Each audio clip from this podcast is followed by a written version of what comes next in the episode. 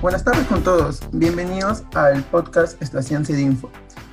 Bueno, darles la bienvenida a todos y mencionarles en Estación Cedinfo el día de hoy. Contamos con nuestro primer podcast y también con la presencia de nuestro docente en y consultor informático, Galo Morúa, el cual en esta primera sesión, en nuestro primer podcast, nos va a mencionar sobre un tema en específico en Excel y va a explicarles sobre la metodología que desarrollaremos en esta estación Cedinfo.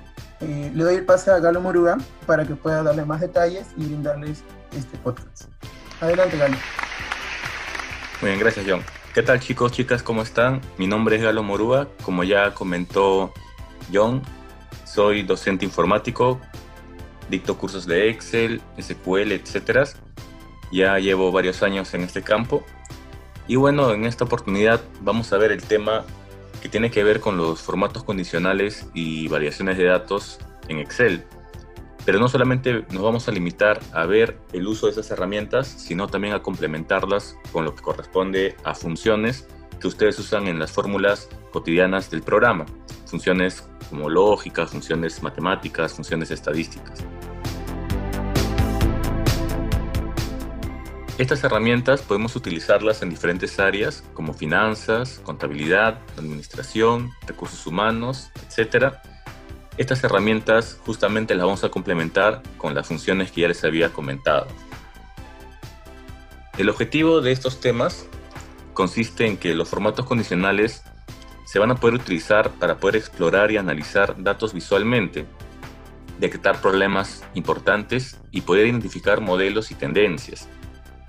Los formatos condicionales también te van a permitir facilitar el proceso de poder resaltar celdas o rangos de celdas interesantes, destacar valores inusuales y ver datos empleados como por ejemplo barras de datos, escalas de color, conjuntos de iconos que se correspondan con las variaciones específicas de los datos. Un formato condicional cambia la apariencia de las celdas en función de las condiciones que se le especifique. Si las condiciones son verdaderas, el rango de celda recibirá formato. Si son falsas, el rango de celda no tendrá formato.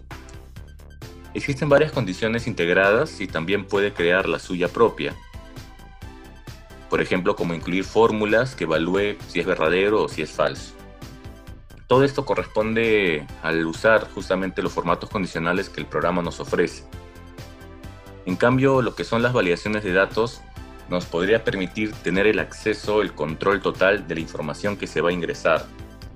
Es una manera de poder eh, decir de una manera restringir la información errónea y de esa manera tener data confiable y segura.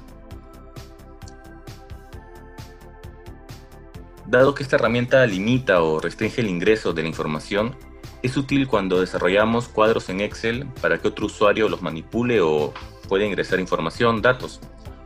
La idea es limitarlo a que el ingreso de datos sea de forma uniforme para evitar correcciones posteriores e innecesarias. Todo esto que les he comentado chicos, chicas, eh, yo lo he podido notar, divisar en diferentes entidades en las cuales he trabajado. He podido ver el uso de las mismas herramientas, pero a un nivel básico, muy elemental.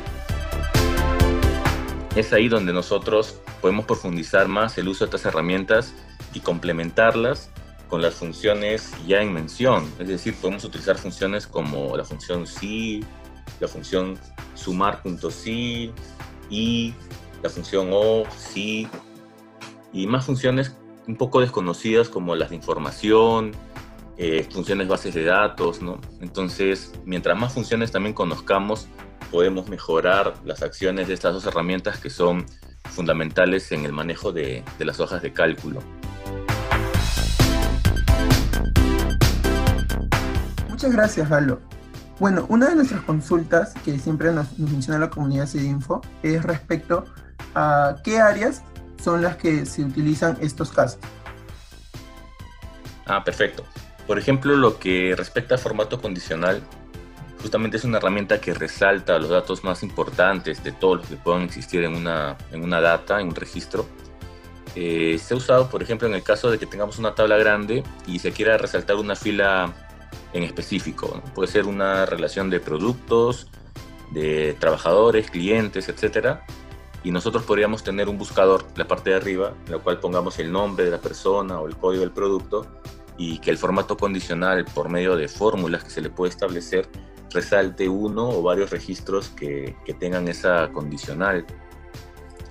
Otros ejemplos podría ser, por ejemplo, el poder comparar dos cuadros para hacer un cruce de data, en el cual información que hay en el cuadro A, si existe o no existe en el cuadro B, se resalte o no se resalte. También eso podría emplearse. Eh, casos, por ejemplo, para crear alertas. Eh, hay muchos cuadros en Excel en diferentes áreas. Eh, el área de finanzas, de contabilidad, etcétera, o de ventas también podría ser en el cual, o en casi cualquier área, ¿no? Que se utiliza lo que son este, alertas de fechas, fecha de pago, fecha de cobranza, fecha de entrega de producto, eh, fecha de facturación, en fin, diferentes casos. Podemos crear alertas con el formato condicional para que resalte justamente las fechas que cumplan eh, esos requisitos, ya sea por el día, el mes o el año, ¿no? Entonces, eh, lo que respecta a formato condicional, las posibilidades son diversas.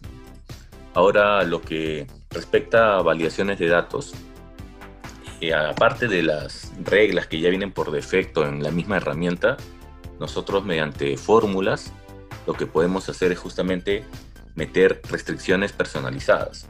Solo para citar algunos ejemplos, podríamos hacer que en una columna de una tabla eh, solamente se registre información, datos únicos podría ser una columna de, por ejemplo, el documento de identidad de una persona, eh, una columna que sea del código de productos, y es donde nosotros deseamos que haya información única y que no se repita. Entonces, al meter una validación, cuando se trate de ingresar un dato repetido, pues no se va a permitir, ¿no? Saldrá un mensaje, una alerta, que ese dato es incorrecto, que no cumple con las restricciones de la validación de datos. Podríamos afinar más inclusive el ingreso de datos, podríamos decir que sea un dato en específico, que tenga una cantidad de caracteres, que sea texto, que sea número, en fin, etc. Ahí es donde mientras más funciones conozcamos, pues podemos determinar y realizar más restricciones. Estos serían un poco los ejemplos que podríamos mencionar para el uso de estas dos herramientas. Genial, Galo. En verdad es muy interesante todo lo que nos mencionas. Quería para ya terminar con este primer capítulo del podcast, este, que nos comentes vamos a ver el viernes, este, en la parte del video, el video práctico que se vamos a tener, un adelanto de qué es lo que vamos a ver este viernes y el reto que se viene el viernes, ¿no? Para que todos puedan seguirlo. Ah, así es. Eh, bien, como menciona, este, como menciona John, justamente el día viernes se va a mostrar un video donde vamos a ver ya los ejemplos prácticos de todo lo que se les ha comentado. Es decir, se mostrará cómo implementar formatos condicionales con fórmulas, porque los formatos que ofrece Excel son casi intuitivos, es decir, tú seleccionas la opción y ya prácticamente va, va a salir. Pero en este caso nosotros veremos ejemplos donde mediante funciones y fórmulas haremos diferentes eh, ejemplos, al igual también con las validaciones de datos las validaciones de datos también ya vienen definidas, digamos, de cierta manera, pero nosotros vamos a dar la opción que es personalizada, en la cual mediante el uso de las fórmulas podemos crear diferentes reglas.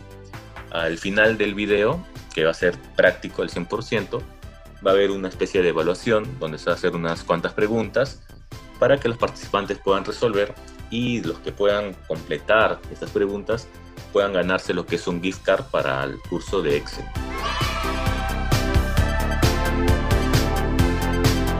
En verdad agradecerte por estar presente en este primer podcast. Este, sí, quisimos que seas tú por el tema de que eres nuestro principal docente en CEDINFO y varias personas también te recomiendan y saben más o menos cómo vienes haciendo los cursos y en verdad encantado por, por, este, primer, por este primer capítulo.